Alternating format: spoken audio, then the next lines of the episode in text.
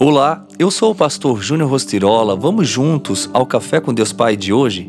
Cresça e dê frutos. Os justos florescerão como a palmeira, crescerão como o cedro do Líbano. Salmos 92, 12. Davi, antes de ser rei, era poeta e músico.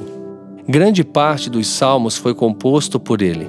Davi descreve como é a vida de um justo e o compara ao cedro do Líbano e à palmeira.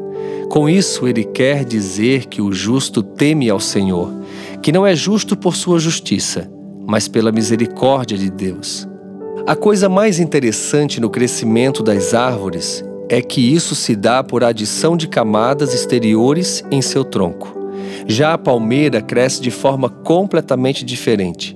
Ela cresce internamente.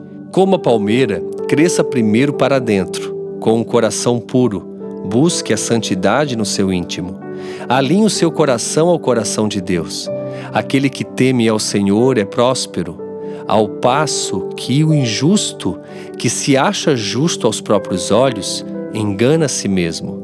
A palmeira tem a capacidade de sobreviver nas mais difíceis condições, em desertos, por exemplo, onde nenhuma outra planta semeada vinga e frutifica no lugar onde não tem vida. Suas raízes crescem profundamente e ela não se alimenta do que tem ao redor, mas somente da fonte.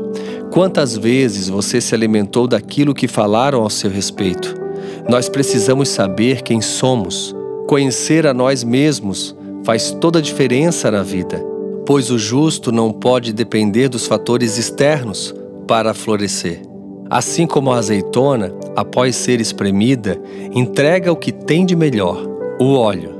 Use as circunstâncias da vida para dar o seu melhor para o mundo. E a frase do dia diz: As circunstâncias não definem você. Pense nisso, cresça e dê muitos frutos.